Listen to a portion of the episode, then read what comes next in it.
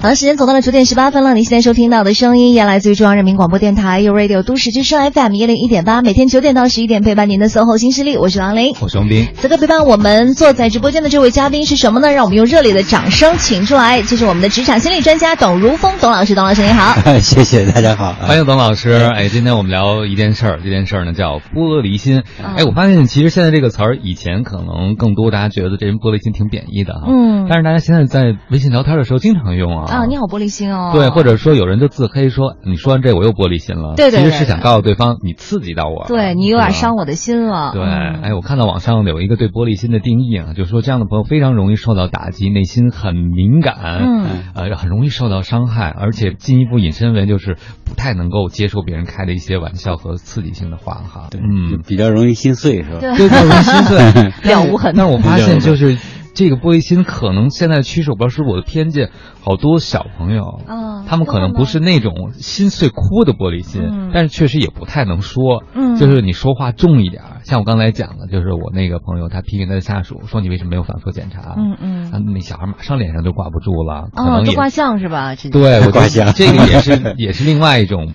不说不得的玻璃心对啊。从小没就是没怎么被说过，这种 这种受挫经历少。董老师这笑就说明从小就被说大 了，是吧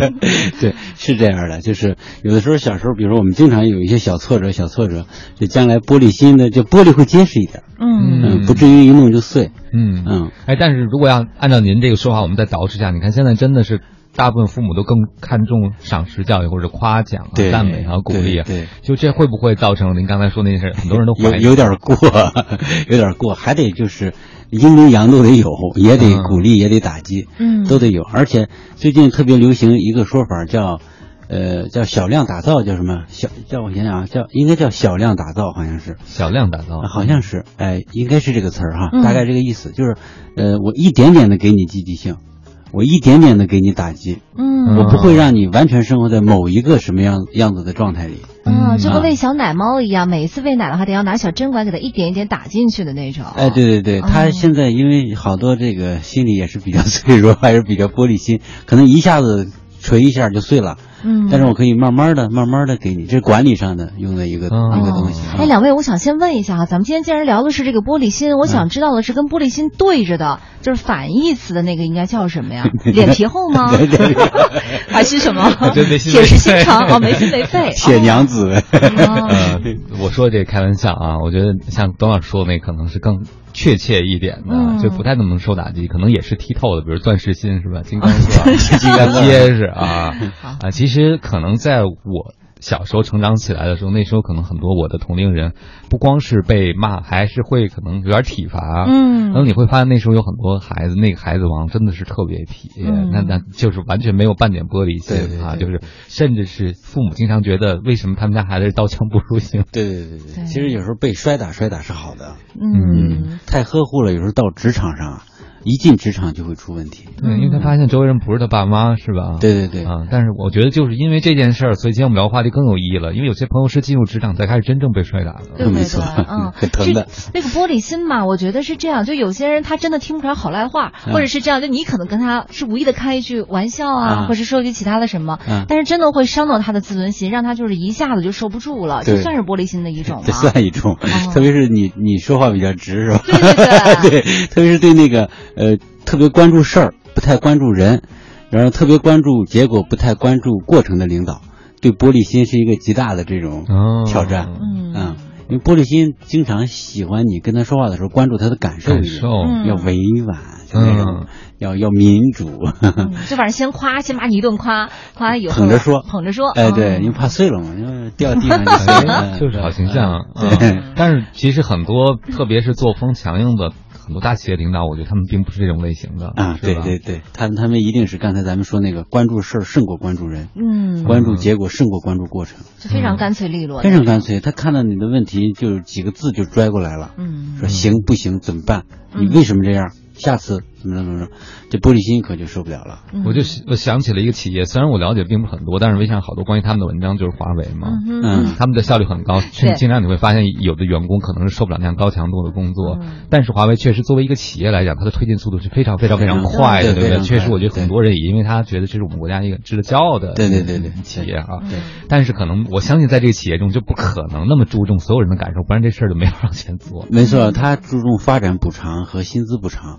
嗯那就是你在我这儿有更好的发展，有更好的收就我入，给你实际的看得到的东实西，际看得到的东西，他更注重行动。嗯华为对行动跟结果之间的那种反馈，他会很快的。嗯嗯，所以领导就是你别给我谈什么感受，你把这事儿给我办了。像像战斗部队嘛，作战部队嘛，嗯嗯，但是你有委屈，我也不会让你白受委屈，我还有其他的补偿方式给你。对对对吧对，对，他企业风格就是这样，比较狼性。嗯啊，你看有的企业就是有一些咨询顾问或者研究院类的企业就比较民主，嗯氛围比较民主，但是你会你分开观察来看的话，就效率就不高了。嗯管理氛围特别好，很和谐，嗯但是效果呃效率和效益都不是很好。嗯嗯，所以其实这也涉及一个平衡的问题啊。涉及一个但是平衡我们现在发现很多创业型企业，他们招人的时候特别强调，就是玻璃心的小伙伴可以在我们这生活很开 心。我的意思就是，我们很注重大家感受了，就对是对说对你这个氛围是特别好的啊。对对，我嗯昨天还去过一家就是创业型的企业，但他们做一年多已经很不错了。嗯嗯，他们就是嗯，几乎看不出谁是老板，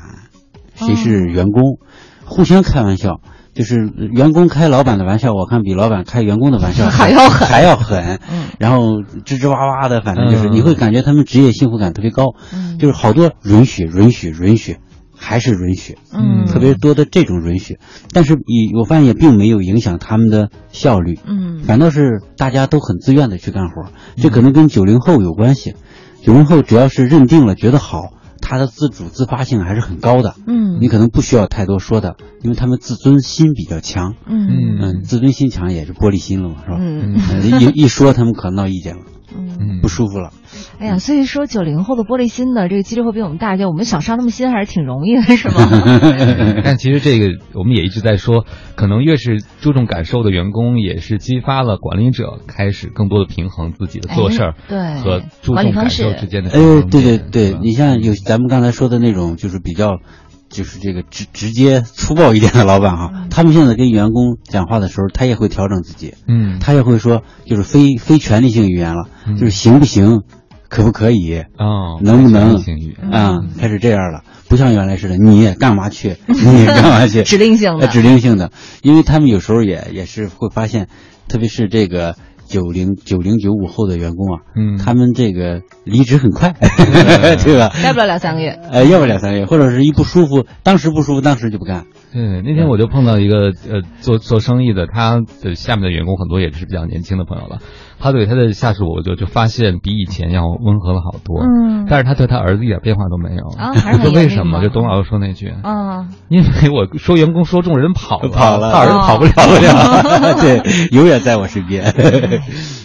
所以说这个职场上的玻璃心的话，我觉得就是呃，人的话稍微在生活当中带一点玻璃心其实没什么，对但在职场上面的话，就玻璃心不仅仅是对于员工来说，对于管理者来说，其实也是一挑战。呃嗯也是个挑战，对，嗯有的管理者也是玻璃心。嗯虽然我觉得，如果是自己看重自己的感受，就碰到一个好的氛围，这是幸运的事情。不过职场确实，我们更多的时候相对来说被动一些，对没有办法挑拣我们的是直接上司对司对部没错对，门，或者是员工，嗯，所以多少能给自己的玻璃心，哪怕你还是玻璃心，但是多一些自己的包裹，还是对对自己有好处的，有好处的，有好处的嗯。这我看现在好多九零后，他们其实也挺敏感的，是，嗯，这是这是个好事儿。其实内心敏感是个好事儿，嗯对于一些企一些类型的企业来讲，内心敏感意味着它有创造力，嗯嗯，它有张力，嗯，他们我看他们更多选择的方法是把自己的玻璃心扬出来，嗯啊，，我玻璃心啊，我我哭了啊，啊，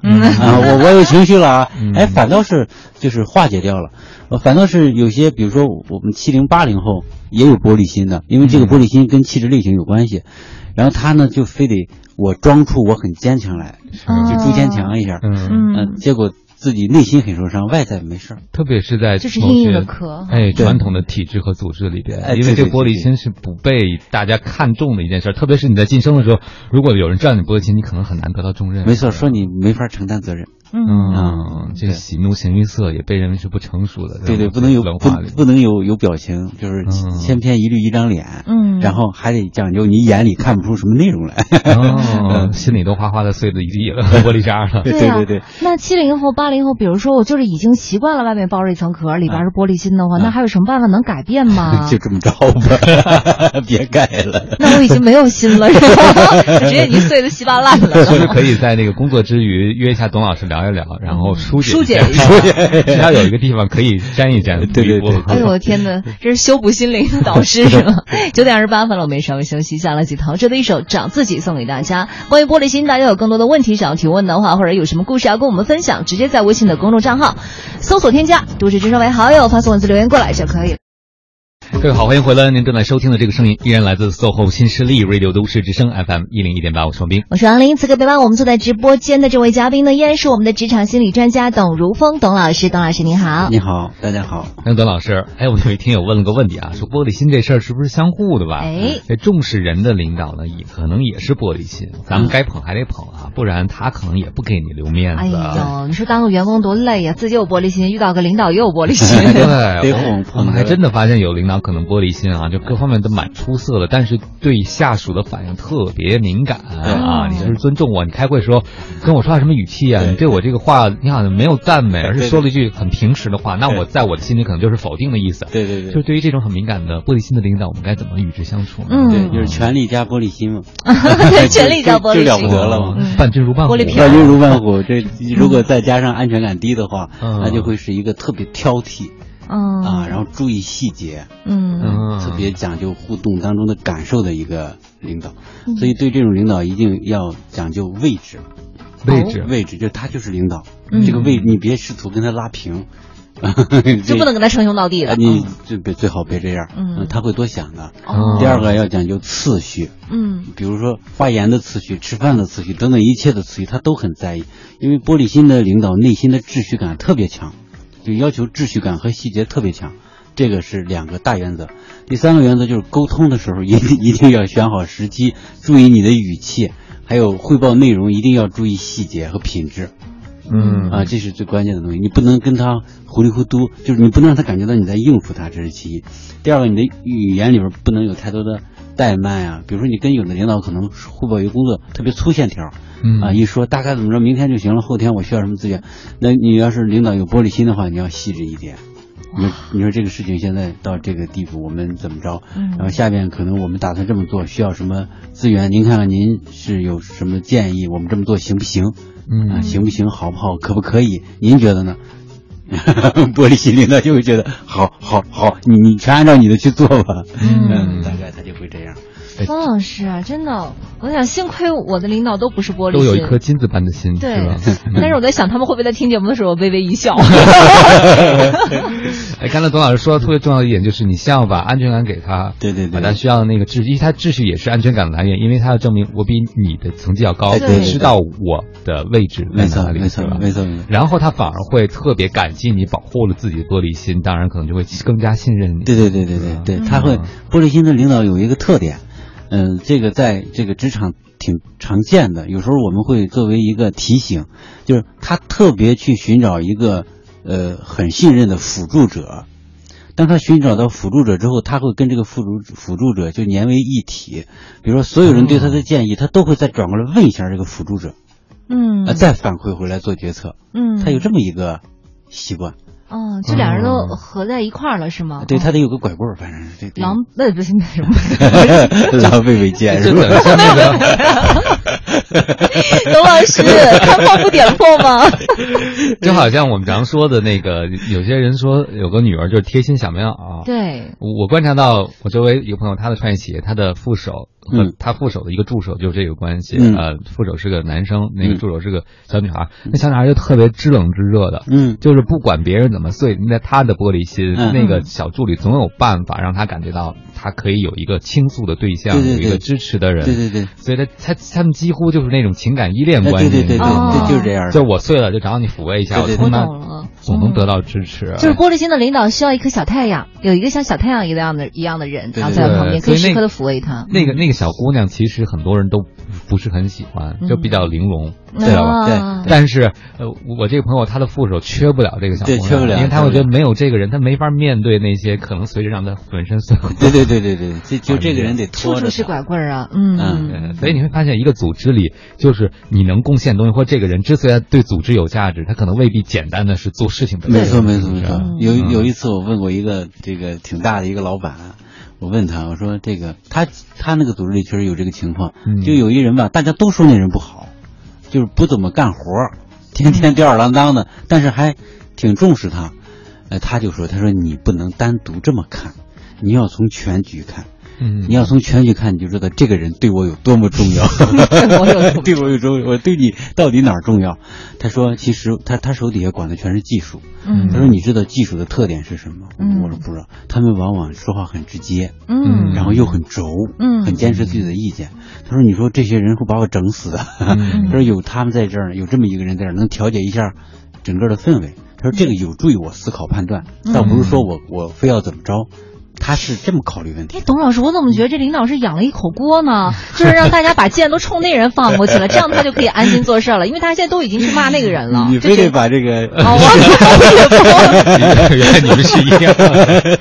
哎，说到领导玻璃心，我想起我周围一个小朋友，他就觉得他们领导太玻璃心了嘛，他就跟你一个想法，就是他就不想伺候这样玻璃心的人，他不是。离职那种不想伺候，他就觉得没必要这样宠着他的领导，嗯嗯他觉得这个领导本身有问题，也就没有没有资格当他领导。对对对他就说：“你看别人都那么捧他，我觉得我没必要捧他，我觉得这是害了他。”嗯，一个小孩儿啊，他就觉得他这样对领导是害了领导。对对对他说我这样对领导狠一点，其实有助于他的成 长。是我逗的，你知道吗？就是爱了他就觉得他有义务帮助领导突破内心成长的更强的。哎我说你疯了，这不是个一般的小孩 儿。对他可能。后来我跟他聊，他说他从小就受不得这种玻璃心的哦人啊。我啊，他看了就难受，因为他从小爸妈对他要求很高，明白就是他凡是一撒娇或者什么，爸妈就说你这你你就爱撒娇，你这样不好，爸妈不喜欢你。明白？他就凡是一看到谁玻璃心那么敏感，他就特没出息，你知道吗？嗯所以他已经给他领导戴了帽子，上面三三个字儿没出息。没出息， 嗯，这这里边有很深的嫉妒，哦嗯有很深的嫉妒有啊很深的，嫉妒。就玻璃心，有时候挺幸福的，在在某种意义上来讲，他总能找着一个关照他的人，嗯没有关照他的人可真是碎一地。对，嗯，如就是您说那小女孩将来要当了领导，就是那个《时尚女魔头》里 边的那个米兰达，哦，米兰达那种嗯，感觉，就是那种感觉了。对，他就觉得那些捧臭脚的跟这个没出息的，还让他给在你肩上擤鼻涕的那些下属都是嗯拍马屁的。对对对对他说他们就是为了害这个领导，让领导生活在一种虚假繁荣里边。哎，他说他偏不。他说的倒也 对，对，但是就像您说，我也在想，他要当领导是有点吓人。不是，嗯我其实我其实想的不是他当领导，我想的是他进入到一段亲密关系要怎么办呀？嗯他一直都这么强势，然后也受不了别人玻璃心，然后对自己也不会玻璃心，那他肯定也没有公主病了，是也不会撒娇。嗯，他再见。 再见。时间到了九点四十八分了，您现在收听到的声音也来自于中央人民广播电台 u Radio 都市之声 FM 一零一点八，九点到十一点陪伴您的 SOHO 新势力，我是王琳嗯我。双兵。此刻陪伴我们坐在直播间的依然是我们的职场心理专家董如风董老师，董老师您好。你好，大家好。嗯看嗯董老师，我们有一听友说哈、觉得自己就是玻璃心，嗯啊，表现是什么呢？被领导偶尔说一下，眼睛就红了。嗯虽然我也知道这没多大点事儿，哦嗯可就是控制不住啊，嗯嗯，就哭吧，也哭哭出来董了。老师的建议就是让他哭是吗？ 哎，不是，我 我我可不是建议他哭。 其实职场有都会经历一段玻璃心的过程。嗯嗯他跟刚才汪冰老师也说，呃，就是职场跟别的人际关系还是不一样的。啊嗯他要求你出东西的啊，甚至有时候有一些这种反反着跟你反着的那种训练和要求，所以一开始很多人都容易有玻璃心。所以我们有时候说，职场的过程是从忍受到接受嗯，最后才到享受的过程。嗯，忍受、嗯接受、享受享。受对，所以他这个阶段就得忍受，嗯，嗯忍受就是我们还是虽然我们从情绪的角度建议是要表达出来哈、但是在职场还还是有一个忍受的过程。嗯，就是你可以表达，但是你要要不要跟领导直接就哭出来是另外一回那事。另外一回事儿，一般不建议。嗯这是其一。其二，在职场的情绪表达最好是换一个场场合，职场不是过多的表达，特别是负性情绪的地方，是老板看见会很生气的。嗯，因为他希望这个氛围是一个很积极、很正向、很拼的一个氛围。如果一个人有负性情绪，会引发好几个人有，再引发更多人有负性情绪，这个组织氛围就不好扳正过来了。嗯所以职场一般的不直接表达情绪，除非你的情绪具有推动力，嗯就是是促动你的工作往前走的，嗯，这个可以表达。是正向的那种，是正向的。如果你就是一种情绪，我就是为了发泄情绪，其实已经偏离了一个人职业化的这种要求了。嗯所以这位朋友可以忍一忍，然后找一个其他的渠道来把自己的委屈再发泄出去。董总这么一说，我就想到我以前工作的地方的话，我们会有一个茶水间，嗯就那茶水间可能大家就是啊、茶余饭后可能过去吃完饭以后去那喝杯水啊什么的。然后那个外面门它是一个玻璃门嘛，嗯就可以关上。然后呃，以前的时候我就看到就是有一个小姑娘老去那儿偷偷抹眼泪儿。抹眼泪，啊对，嗯就去那儿偷偷抹眼泪儿。但其实说在工作场所的话，这种行为最好是不要就是在这种公共场合里头出现的，是吗？对传统的就是在原来的这种企业结构和氛围当中，不太允许这种情况出现。嗯但现在也是我发现越来越接纳一些东西了，倒不会对他有特别不好的评价。你比如说原来的话，如果看你偷偷抹眼泪，会认为你不够坚强啊，对或者不够职业化呀，嗯等等很多的负面的评价就会就会过嗯来，甚至有的领导不敢给你任务了，啊，他会形成这种呃职场内的一种舆论和传言，嗯，对个人发展不是很好。嗯嗯，因为现在我还发现有一些发泄劳动关系嗯的诉讼，讼，啊嗯，就是你对我造成精神伤害。哦，啊所以有一些大公司，特别跨国公司的雇主，他很注意，如果发现这个人承担能力有限，他会很担心，我要再这样对他，我成就被告了。嗯，对对对可能对是对，你会成为特别关注员工。哦，嗯嗯，就但这个特别关注，第一个大家可能会很在乎你感受，第二个可能没办法把重要的事给你。哎，对对对，不太敢给了。嗯，嗯，但是怎么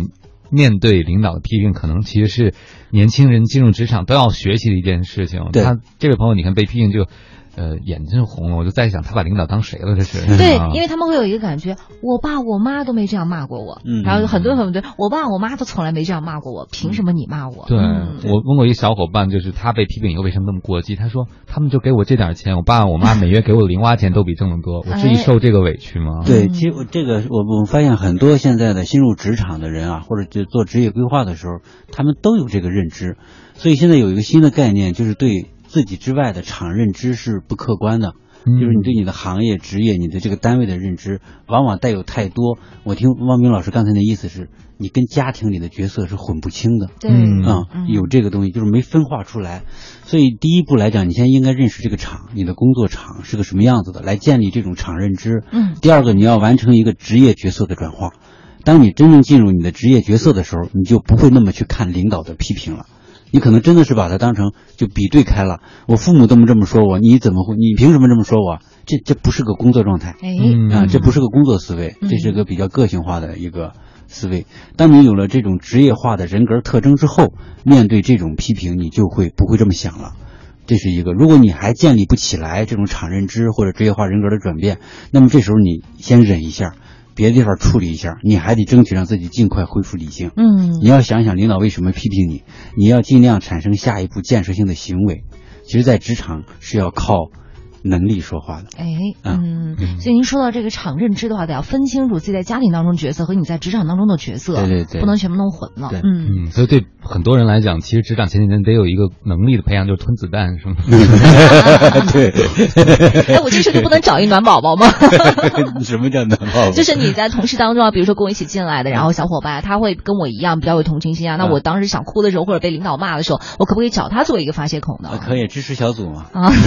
但这个人得安全。还有，但是有一种暖宝宝是这样的，就是说嗯他会跟你一起对，一去块儿哭。吐槽、诅咒或者哭什么的，他可能反而会加重你对比如领导的认知，负面认知就是说，看这领导就是不是人，对他也受害了，对不对对嗯，不要其实找准人。 单独的抱怨情绪只能缓解你的当时积压的那种情绪和感觉，嗯嗯但是不利于不太有利于产生积极的行为。你看，还得导正回来。嗯，就是如果你找找的那个暖宝宝，嗯就是哭完还能给你导正回来，哎给你拽回来还给你拽拽出回来嗯就是个 好好的暖宝宝。对 大家可以多备几个先试试。 对对对对。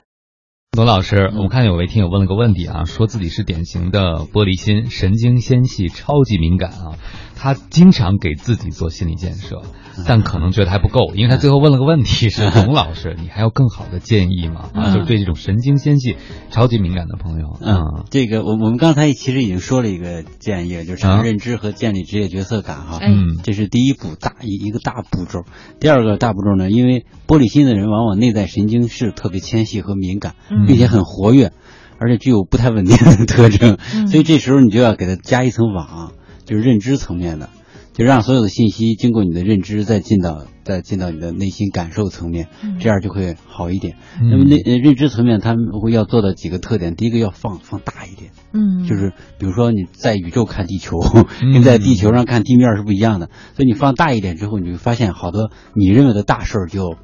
变小了，嗯小事儿就变了了，就不太容易出现领导一说立马感觉到受伤就就会哭的这种。东西就会变少。再一个就是理性一点，因为玻璃心的这个同事们，他们容易感性，啊、容易感性，然后再增加一点理性的认知也会好一点。嗯这是这是呃两个方法，还有一个就是他们其实应该跟兴趣爱好建立比较紧密的关系，就是说哎他内心比较强大的这个这个这个能量系统啊，因为他内心很活跃，嗯要给他往外引引一有点，释放的有释放的东西，嗯不要全集中在这个。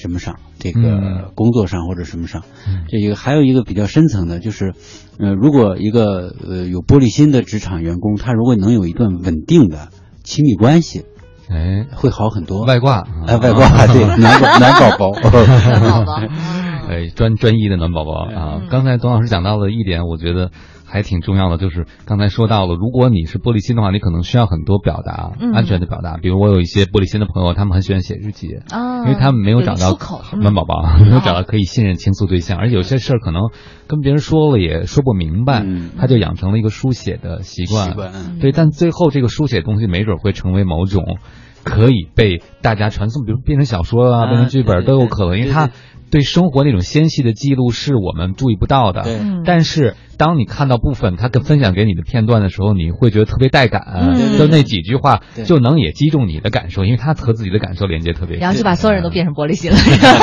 就是会实现另外一种可能性。我觉得董老师说得特别好的一个就是给你自己的就是玻璃心穿上一件衣服，就稍微嗯保护它一下；还有一个就是跳脱出来看这件事情，然后你只要把自己拎出来再看待这个事儿的话，就你自己不是剧中人了，对你是一个观察者来看这个事儿，可能会好一些，分裂一点。分裂一点嗯。其实刚才汪冰老师说那个写日记，或者甚至是写剧本，哎，玻璃心的人有这个特征哎，就是当他去，他一般不太容易去跟人讲道理，或者是表达一些什么这种很有很有逻辑性的这些东西。但是，一旦给他一个场景，他去表达的时候，你会发现他能感动好多人，哦，嗯就是他还不是说服你，他真的是触动你，嗯嗯这是他们的特长。嗯嗯，您说完了，我就更觉得，其实人人都有一颗玻璃 心，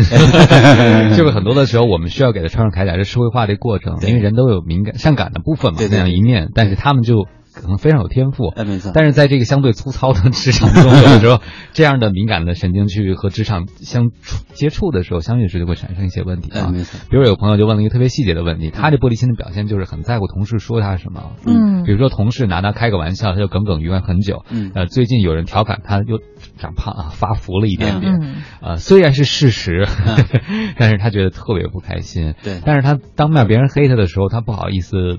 拉下脸，因为他哎觉得这样同事该觉得我多小心眼儿，对啊嗯人也是无心的啊其。实就是有点小心 眼儿了。 这对，明明就是小心眼儿不承认。对，嗯小心眼儿挺好的嗯，这小心眼儿优点还是挺多的。就刚才这位朋友，其实他是自尊心偏低，嗯，呃，自尊心强嗯，自尊感低，所以就哦很在意别人说什么话。我我们一般的我们会建议他增加这个自尊感或者自信心哈嗯。其实这个方法呢，在实用效果上不是特别好，嗯不是特别好，所以我们就反其道而行之。一般这种人，我们建议他增加支配性，支配性，嗯，就怎是么讲嗯敢于表达，啊呃，敢于说，但是这个不能让他一下子就这样，他别人受不了。比如说嗯平常挺挺挺被动的一个人，突然怎么现在这样，受不了。还是那个叫小批量的训练，叫小量训练，嗯一点点的表达自己的想法，来表拒绝自己。比如说今天中午说点菜，一般这种人容易说随便嗯啊，吃什么随便，干什么随便都行。嗯那你就点一个嘛，醋溜白菜，反正说一个，就慢慢一点点训练起来。他的支配性提高之后，他的那个自尊自尊感就就会提高就了会。提高了。嗯别人再说什么，他可以反击。其实别人说什么，我们我们真的是阻挡不了的。嗯但是你可以反过去跟他去讨论一下或者理对，论别一下。说你胖，就说哎呦，所以我们俩越来越配了。啊，嗯对 对对，你看王老师太学王老师这样的人了。这招儿挺管用 的。呃，但就刚才您说到的一个两个很重要的概念，我觉得可能很多人都容易弄混。比如说，这人我们经常说这人自尊心很强，说不得是吧？哎对对对但实际上他的自信心和自尊感是不够的，对不对？哎是不够的所呃以才这么介意别人。没错，没错，没错嗯。对嗯，其实自尊感特别好的嗯人，自尊心就不强了。嗯， 啊，原来自尊自尊，它还是分了两层哈、自尊感和自尊心。对对，嗯自尊感低，自尊心就强，嗯表现为就是特别敏感，在意别人怎么说自己。嗯就是那种嗯。所以有些朋友把自己自尊心，我就是自尊心强当优点的时候，其实可以想想背后有可能你说不得的原因是你自己对有些东西不确信，对吧？对对对对嗯 对，就像有有一些朋友，可能当你足够美的时候，别人说你丑，你就归归因到他嫉妒我，嗯， 你不会觉得自己丑。没错 自尊感太高了，这嗯 太个。太了。我我们有时候在职场上遇见一些，特别是做销售部门的一些人，他们比较嗯比较这个能闯一些哈。 哎，你刚当对他谈到自尊心的时候，他们往往甩给你一句话嗯：“要那玩意儿干嘛？”哦，嗯哎，我觉得突然一听，还挺有道理的哈。有时候好多事儿确实是我们那个那点自尊心哈，嗯在在挡着，嗯，在起在作祟因。为这是最后的借口了。当你吵架吵不过的时候，当你快撕脸撕撕破脸的时候，你要说这是我的自尊，这是我的底 线。对，这这个很重要，因为对他们来讲， 这可能是最后一点支撑他们还站在那里嗯去战斗的 情感内衣嗯 对吧？当您说到销售工作的时候，我知道有些玻璃心的朋友就跟我说，说他挑战了一份，比如说类似销售这种高挫败的工作。嗯我说你怎么这么勇敢？嗯他说希望能通过这种高压的方式突破一下自己。呃嗯嗯其实好多玻璃心的朋友上一些那种。动辄几万的突破性课程也是那 种，就你知道吗？就把自己放到那种，比如对说你在人面前要裸奔呐、嗯对对对，要表达呀、就特有冲击性。对，但是他上一边后悔一边他的业绩不是特别好啊，嗯我就想问董老师，就是玻璃心的人适合用这种突击性的这种休休休克的治疗似的，让自己进入这么强的一个刺激性的环境？可以。嗯其实对于任何工作来讲，他还真没有特别强的这种说这类人就适合这个，这类人就是没有特别明确，嗯其实都适合。你比如说玻璃心的人也可以做销售，但是不要走反了，哦就是说我先否定玻璃心，嗯，我先否定我的玻璃心，我再表现出一个他认为销售应该是这样的状态哎来去做销售，那不就把自己撕扯开了吗？对这就没有必要了。就是扮演别人的样子。啊哎，对对对嗯，他这个销售肯定永远做不好，嗯而且自己很累。他出去之后，人家会说他你怎么不够 open，不够热烈，没有氛围，你销售的热情去哪里了？嗯怎么感觉一假呢？别人说话，他别人说他销售像背课文，哦啊，对， 因为他没有办法拿出自己的感受跟人说话，不是所以他啊得拿自学己哦话术。但是他如果拿自己的感受转身说话，他又是一个玻璃心的人，那他不就一直哭着求你买我东西了？这就对了，我们要啊的这个是我们要的就是 这个。对你客户但你是说不演技得好点儿对你买不买？你不买我 就哭。对吧还还有，你看那个就是有的口吃的人做销售做的也相当好，口吃，打电话，你你你你 没事儿说行行行行，来吧，过来吧啊！就是你要利用，就是先接纳自己。其实销售最关键的是真诚，嗯，真诚，哎嗯，对，你要是演一个什么多高的销售高手，你也演不出来啊，嗯。嗯，最后把自己毁了。嗯，哎，董老师，王老师意思就是，呃，假如说哈、啊，玻璃心的人，然后进入到这边，他其实是为了改变自己的玻璃心而进入到这样的一个环境的，嗯那这样可不可以呢？他就是抱着一个受挫的目的来的，想要把自己的心在这捶打捶打，变成金刚钻、金刚心那种。嗯，一般一般情况下是不太赞成赞成这样去做的。哦你可以还是用那个，就是现在这词儿特流行，叫小量训练嘛。小亮哈、啊，好一像是点一嗯点，哎，一点一点的可以，而且这个一点一点的也是建立起来的方法嗯和技术。嗯其实真正你看玻璃心是这样的，玻璃心其实跟气质类型有关系。嗯嗯，抑郁质的人和粘液质的人，因为他本身内心就比较敏感，嗯，活性比较大，嗯，就是还还不稳定，多血质不稳定。嗯呃，那个粘液质的人也，呃，粘液质的人相对稳定，但是抑郁质的人就不太稳定，嗯他比较容易玻璃心，这个是要比先天的一个因素，你这个不能否定，你只能是根据你的这个基础特点，然后后边增加一些弥补性的或者是提升性的东西，嗯这个是合适的。你要说我就是一个很易碎的玻璃心，我非得经过什么冲击疗嗯法、暴露疗法，，对，就暴风雨一样来冲刷全碎了怎么办？都划拉不起来了，都粘到肉里去了，对对对拔都拔不出来。对对对，不太好。不太好哎嗯，但是像左老师说的，如果你在做教授能用上你的善感的特质，就会能看到别人感受这个对特质，对对嗯可能你就会发现，第一个你就接受了，嗯第二个你可能就在你眼中所谓以前废物就成宝贝了，对对对这个时候你就没那么玻璃心了，甚至你能拿自己开玩笑了，嗯对不对对对对其实很多玻璃心的人之所以那么容易玻璃心，他太专注自己的对对软脆弱和软弱的部没错分没了错没啊错。，也不接纳。对，有的时候我跟一些销售朋友面对的时候，比如有的小姑娘卖给你东西，她就那种啊，生怕你不满意，生怕你不高兴，然后就小心翼非要翼的照顾你的感受的时候，嗯有的时候你就天然的想，就为了她这样，我也要要买一个东嗯西，你知道吗？你这说明什么？这说明你比他还玻璃心。好吧，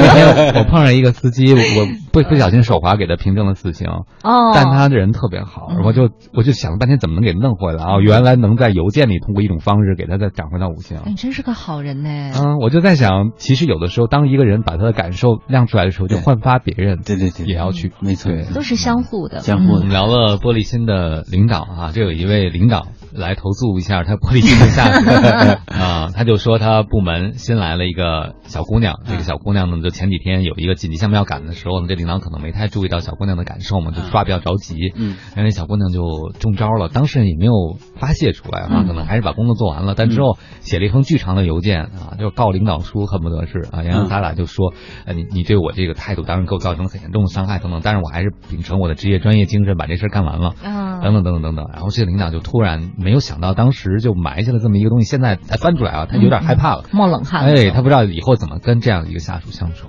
对，嗯其实跟玻璃心的下属或者领导相处啊，嗯是要讲究方法的。职场确实讲究效率，但有的时候你按照你自己的性格特征来，效率不一定高。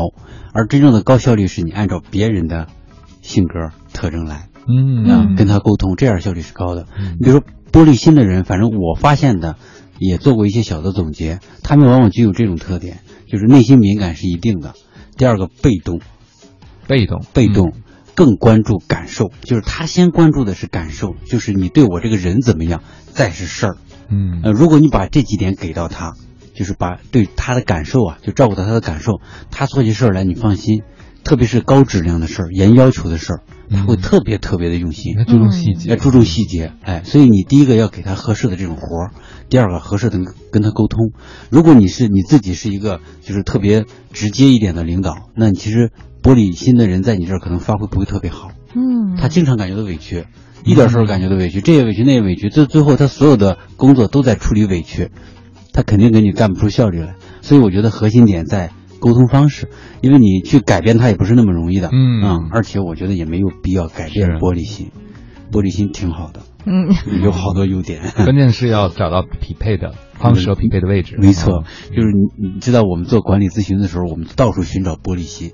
因为你找到玻璃心，你能很快的了解这个企业的好多东西，嗯它感受性太强了。嗯，刚刚刚刚跟你讲，这都是写职场小说的坯子，是不是？ 对哎对对对对对，你就基本都知道这个氛围啊、结构啊、嗯哎流动性啊，全都知道了。嗯嗯，你要找一个就是非玻璃心的呢，非玻璃心的往往面具性特别强，嗯就是官话，他特特别会讲话，这个那个那个这个，反正你听半天啊，好像没什么实质性的内容。嗯没有纰漏，没任何有纰漏漏都没有。啊。对嗯，玻璃心的人，只要你你访谈他，你坐在那儿，然后给他一个关注，呃，给他一个感同身受，他就开始掉，有有时候会掉眼泪啊，因为他有委屈啊，然后所有的事情都告诉你，告诉你，完之后说，老师你不会告诉我们领导吧，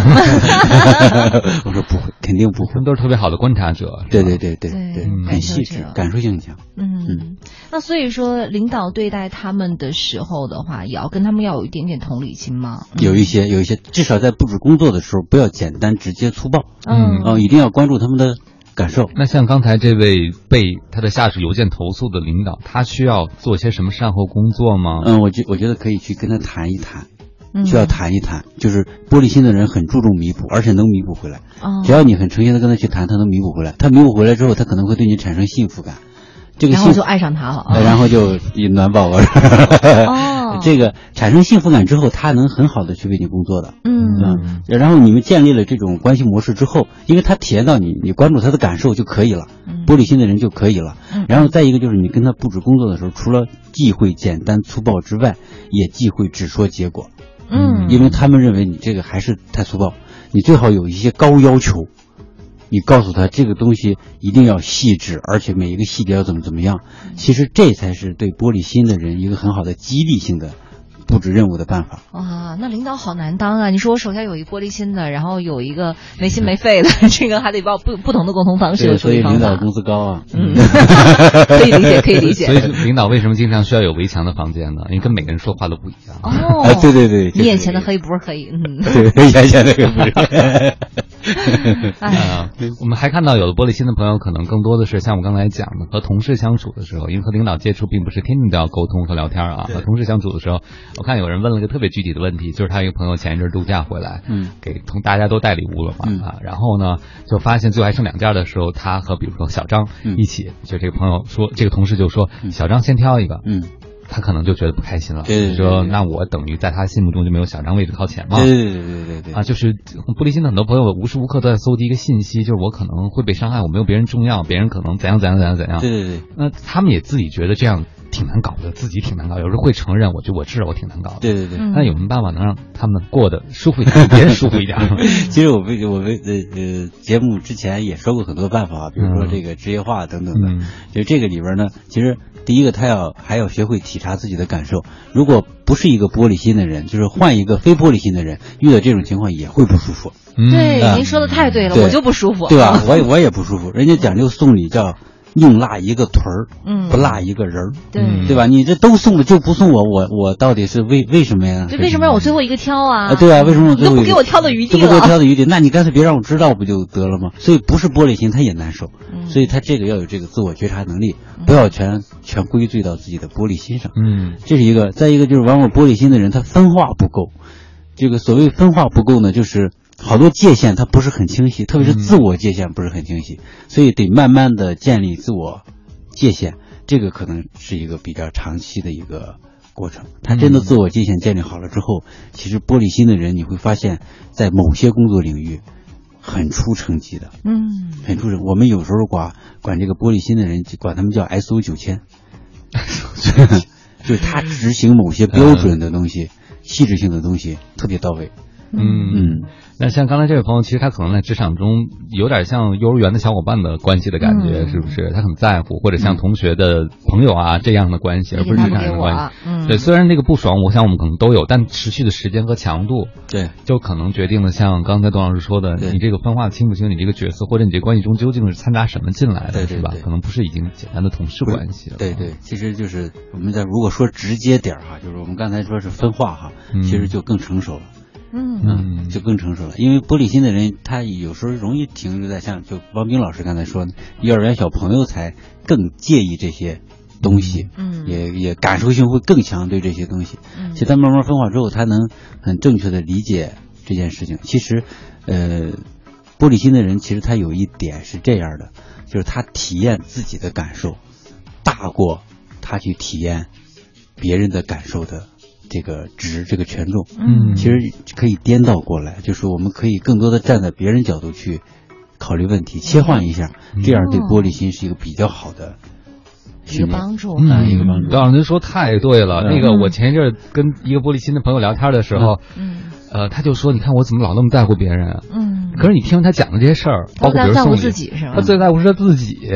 你说他真的是很在乎那个同事对我很重要，所以比如送礼有先后次序，不是，嗯是因为他伤害了我，我才在乎他的啊。嗯，对，他找到的永远都是刺激到自己的这个点。嗯对，然后后来呢，我前两天又和一个朋友，那个朋友他也说自己有玻璃心，他说他现在之所以好多了，原因是什么呢？他把人分成两堆儿，两对儿，嗯一堆儿是朋友，嗯，一堆儿都叫陌生人，包括他同事和老板。啊他就说我依然还是玻璃心，但我知道我越成熟以后，就发现能够让我觉得舒服的人是少的，就那么几个，哦他们是我的朋友。其他人叫陌生人。他说我玻璃心没好，但是我对那些人的是绝望。 啊，明白，能理解意思吧？能理解就开玩笑，已就是经说置死地了是对，吧？ 我就没没觉得人家就应该对我好什么，他们做什么都可以，白但是他们对我好，我觉得挺开心就的。是把预期降到最低。嗯对，但我只是对身边这几个，像王林说的这几个暖宝宝，嗯我可能是更多呈现脆弱的状态，嗯所以这个时候那些人就不那么容易哎伤害我。也伤害是个到我办法，反正是就个把办法人分成 两堆儿，但大部分人很可惜的站在那一堆儿，陌生人那一堆 就儿。对他们无感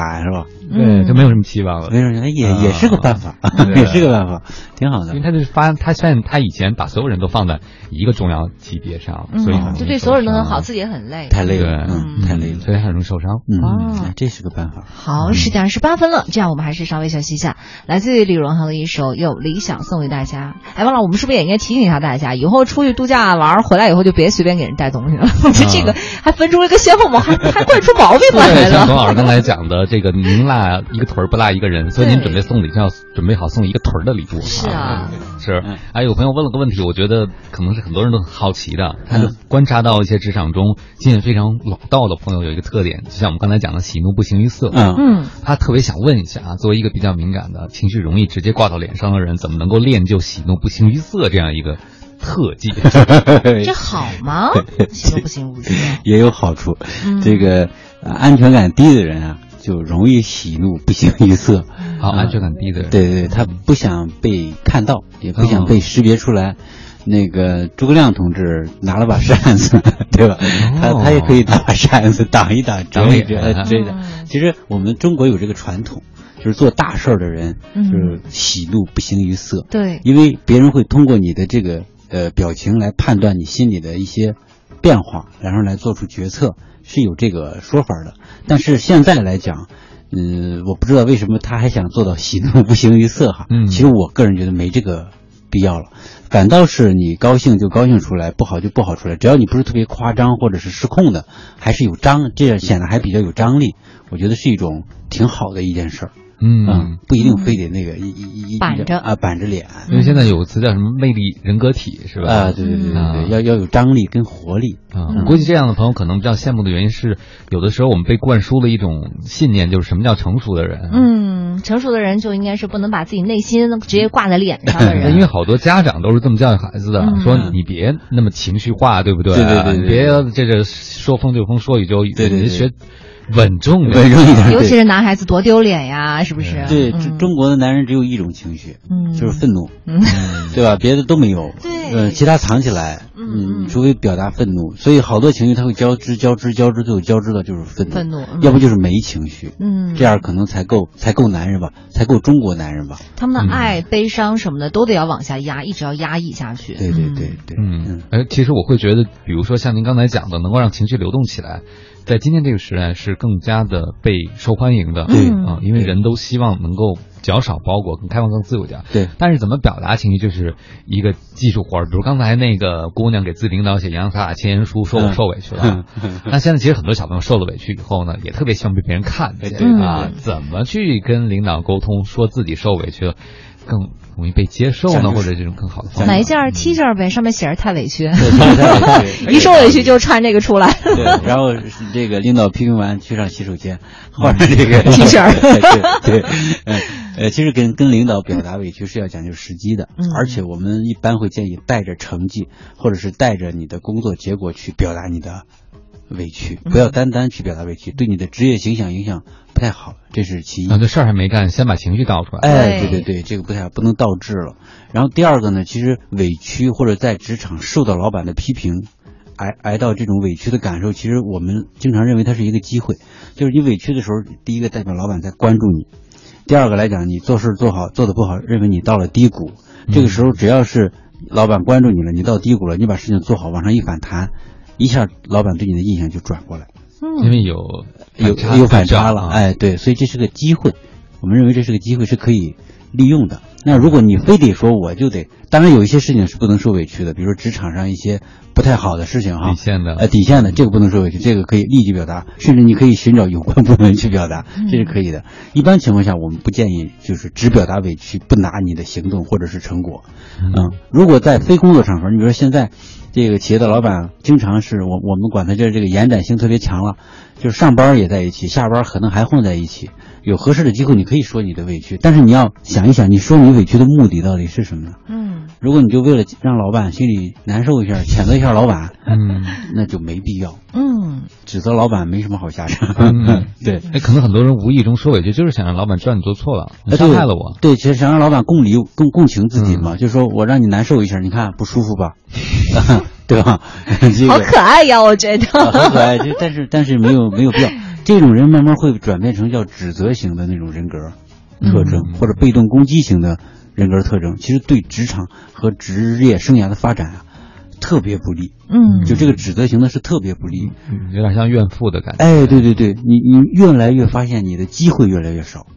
你的人缘越来越差，哦，你受关注的程度越来越低。嗯，我觉得吧，就是之前咱们不是有个表情吗？叫做“宝宝心里苦，但宝宝不 说”，是不是觉得在职场上真的可以这样用一下？我觉得真的要感谢社交网络时代这么多表情，啊对有的时候开着玩笑，真的就把你的真心话说出来哎了，。您说这点就很对，其实完全可以用这个直接表达一下，对吧？然后，但是它是一个很很很温婉的这样的一种方法，嗯嗯不会说特别直接，直接跟领导洋洋洒洒写个几千字儿。我觉得我看，如果是我看到这封信的话，我汗都会下来的，嗯我不知道该怎么样去回应或者是去回复，就是为了让我难受一下吗？嗯，那天我让一个托一个朋友帮另外一个朋友的忙，嗯我知道他应该是费了很多周折、嗯啊，然后我就跟他说，我说非常非常感谢你，我说你太能干，这也只有你才能帮别人这个帮让他做这件事儿。嗯，他就微笑着跟我说，就是你刚才那句话，啊，宝宝心里苦，但但宝宝宝不不休 哎，他一说完，嗯我就知道他什么意思就懂了而且我也觉得我很舒服的就接受对，因为它了不。是吐槽，对的嗯啊，所以我想，其实这个时代，你看表达真性情有了更多元化的方式了。对对嗯对嗯对，没错。找到一种无伤大雅的说出来的方式，你的玻璃心可以得到疗愈。所以每一个玻璃心宝宝估计都藏了很多很多的表情，这也是一个发泄的办翻翻法。开手机看一看，是吧？哎 啊，就刚才说到这社交网络，我们昨天不是还讲到了吗？嗯其实现在很多玻璃心朋友就发现，在这个微信朋友圈发点东西，这有的时候也对他们挺危险的，是不是？对对因为各种对你把开放了你的生活，开放给别人评论了。 对嗯啊，包括你可能也要评论别人，还有很多社交网络的文字互动是没有表情的，对也没有语气的，对对对所以极有可能造成各种各样的误会。啊误会没错，他们他们甚至有我呃前些日子有他们讨论对微信的朋友圈有所担心呢，就是有有些人可能会你比如说我写东西，人家评论我对我是一个刺激， 嗯更敏感的人我看到别人的东西对我都是个刺激，啊他怎么又去马尔代夫了？啊啊，对吧？这他怎么又吃这么好的东西啊？嗯搞得自己就很很不舒服。嗯啊有些人就会逃离，就不看了，嗯嗯嗯不再看，不再发，不再参与这个互动了。嗯，有这种。 啊，因为以前这样的生活是没有交集的，你去哪儿可能都不知道。嗯现在你对干什么，我天天都知道。对但是你可以设，你可以设置成你不看所有人的朋友圈，但是可以设置让所有人看你朋友圈，这样你不就会很 happy 了吗？对，而且禁止 评论。对，禁止评论。 玻璃心的机会留给他们 吧。嗯，哎呀，真的太有意思了。嗯，对，但是这个时代，我觉得可能敏感型的人，其实就像董老师刚才讲的，有更多的机会了，因为这是感体验经济的时代。哎，是对，吧没错，没错，没错，嗯体验的浪体潮。验深的人就更容易在制造产品的时候，也让别人有你感同身受的体验。对对对，特别是互联网更讲究分享和体验。嗯嗯，所以他们在这方面是有很大优势的。嗯嗯，而且他们注重秩序，嗯，创造力也很强。嗯，其实他们的创造力是很强的，你没有很敏锐的或者是很开放的这种感受，哪有创造力啊？其实我们有时候去看一个人有没有创造力，先看他有没有感受力。嗯嗯，有感受力，再有观察力。比如问他一个问题，你日常生活当中你用到的，你觉得最有创造力的一个产品是什么呀？嗯往往这个玻璃心的人能给你说出几个来哦啊、这个非玻璃心就是神经我们比较大条一点的，哪有什么创新的东西啊？ 他们不都差不多吗？嗯啊，他是这种感觉的。嗯，所以其实我觉得每个人更多的，就像我们常说，只有特点，没有绝对优缺点。哎如果你能给特点找到方式，但是可能很多玻璃心的人，第一个他就自我不接受，哎自没错我否定没错啊，一旦出现玻璃心的受伤感，他有的人还会谴责自己。我就有人说，你说我怎么就不能够和别人一样没心没肺一点儿？没错没错啊，我们昨天聊天儿有一个嗯创业企业的老板，他现在已经很不错了，上市了。他就说：“他说我原来企业人生特别不顺，他说有一件事儿让我一下管理上也顺了，事业上也顺了。我说这什么事儿啊？嗯他说我接受了我自己是个内向的人。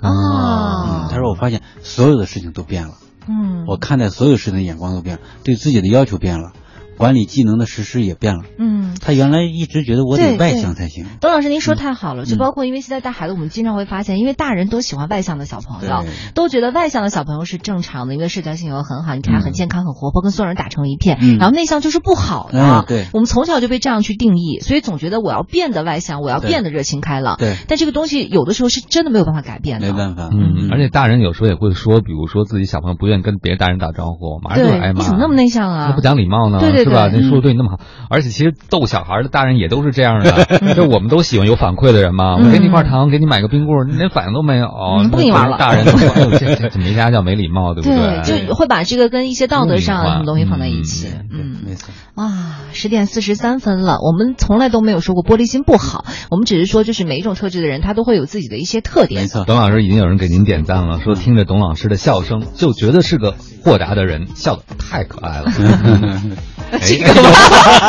哎，是这个笑，这个笑就对了 啊，特别啊，豁那达。董老师作为一个豁达人，跟我们讲一讲啊，人怎么能够变得豁达一点，格局更大一点？我在网上看到那句话被好多人引用，心是被痛苦撑大的，是吧？嗯对您刚才也讲到那个很重要的概念就是自尊感。啊对那其实特别是对于职场新人来讲，可能在职场更多一开始是受挫感，不是觉得有信心啊。嗯对怎么能够在这个跌打的过程中，更好的培养起自己的职场这个自信心也好，或者自尊感也好啊？嗯对嗯，就是呃，第一个来讲要有一技之长啊，这个呃这是根本。嗯根本首先你的要有本事，有本事。嗯第二个来讲呢，我就是经常想到一首诗，是康熙康熙爷年间的张英，大学士张英，嗯他们家这个呃在农村老家哈，嗯这个邻居盖院墙啊，侵占了他们家一块儿，嗯就写信，那我们家朝里有人，那你还敢侵占我们家？嗯写了一封信给张英，张英看完就回了一封信，叫叫千里书信只为墙，嗯让他三尺又何妨？嗯，万里长城今犹在，不见当年秦始皇。嗯哎，我觉得就是还是挺有意思的，就是还得有一颗顺其自然的心心。嗯嗯，有时候工作上，嗯，我们特别要要感谢一个东西，不能光感谢自己的努力，其实有时候我们要感谢机会。嗯嗯，这个是应该给机会一个很很正式的态度。嗯嗯，所以这个时候你自己心里可能就不会压力这么大，因为玻璃心的人啊，有时候可能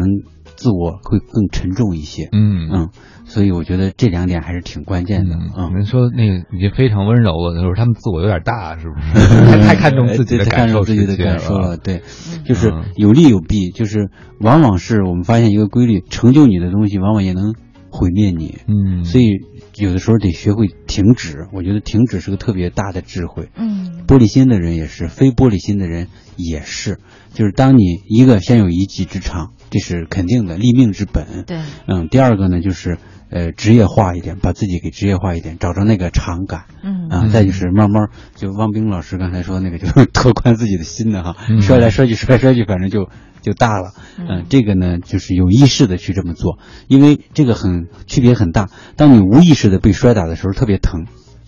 嗯嗯当你有意识的说“我就是要来被摔打”的时候，就不一样就了，是有预期了已经，有预期了，就完全变了，因为你有可控感了，嗯哎就不一样了。然后学会止，我觉得止这个技术可以用在刚才咱们说那个，先要忍受嗯啊，嗯那个时候你就止，有些情绪你也要止，慢慢的你止。止了几次，当时很不舒服，但你止了几次会有力量嗯啊，有力量之后一切都会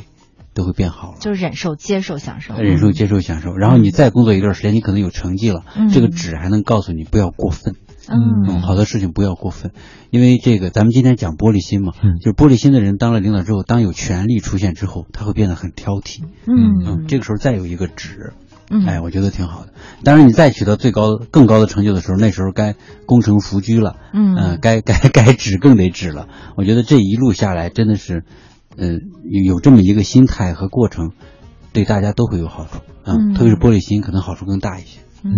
嗯，我觉得其实玻璃心很多朋友通过刚才董老师的分享，应该有很多的启发。其中有一个很重要的，我听到的就是，呃，你要给自己设定一个有节制的限制，对不对对对不能无限的沉浸在其中。对我觉得有的时候，我周围有些朋友之所以慢慢慢慢心变宽了，是他发现，哎，为什么我敏感的东西都是坏事儿？嗯就生活中很多好事儿其实已经发生了，那个坏事并不是最长频率最高的，嗯但是往往撕不开裸不动的，嗯就是那些老天天不遂人愿的时候，哎人家对说我不好的时对候，对人对家对伤对害我的时候，对但是那么多我长到现在，他肯定不光总是这些东西，对对但对他们很容易忘记，对对对啊这玻璃心特别我有觉选择得性，就跟有洁癖的人没错是一样的，百分之九十八他们聚焦的都是脏东西，嗯他们永远看到的就是在意的都是脏的对东对西。对他们其实对脏的很感兴趣，对很感兴对很趣感兴趣，他们喜欢的是脏东 西。对，呃汪冰老师刚才倒提醒了我一下，嗯我们这给一个企业做过一个这种训练，就是每天每个人都要记三件，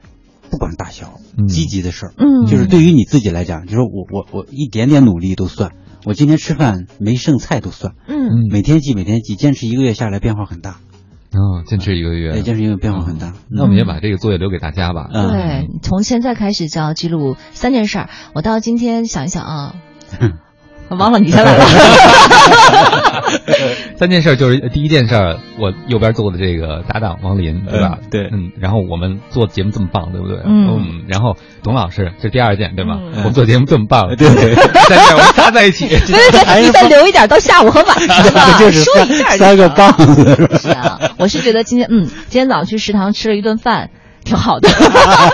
好给自己点个赞嘛。然后董老师要来点什么吗？我觉得今天每次来你们这儿都很开心。嗯，嗯好的。嗯从今天开始，每天晚上的时候给自己记录三件积极向上的事情，给自己一点点正能量。对，今天有人给您点赞了，这得记住。对对嗯董老师哎，对，说您笑得很豁达，是 吧十点五十四分了，在这儿我们要代表本期的编辑，感谢大家的收听，也感谢董老师的到来。我们也期待着下次和您能够早点再遇见。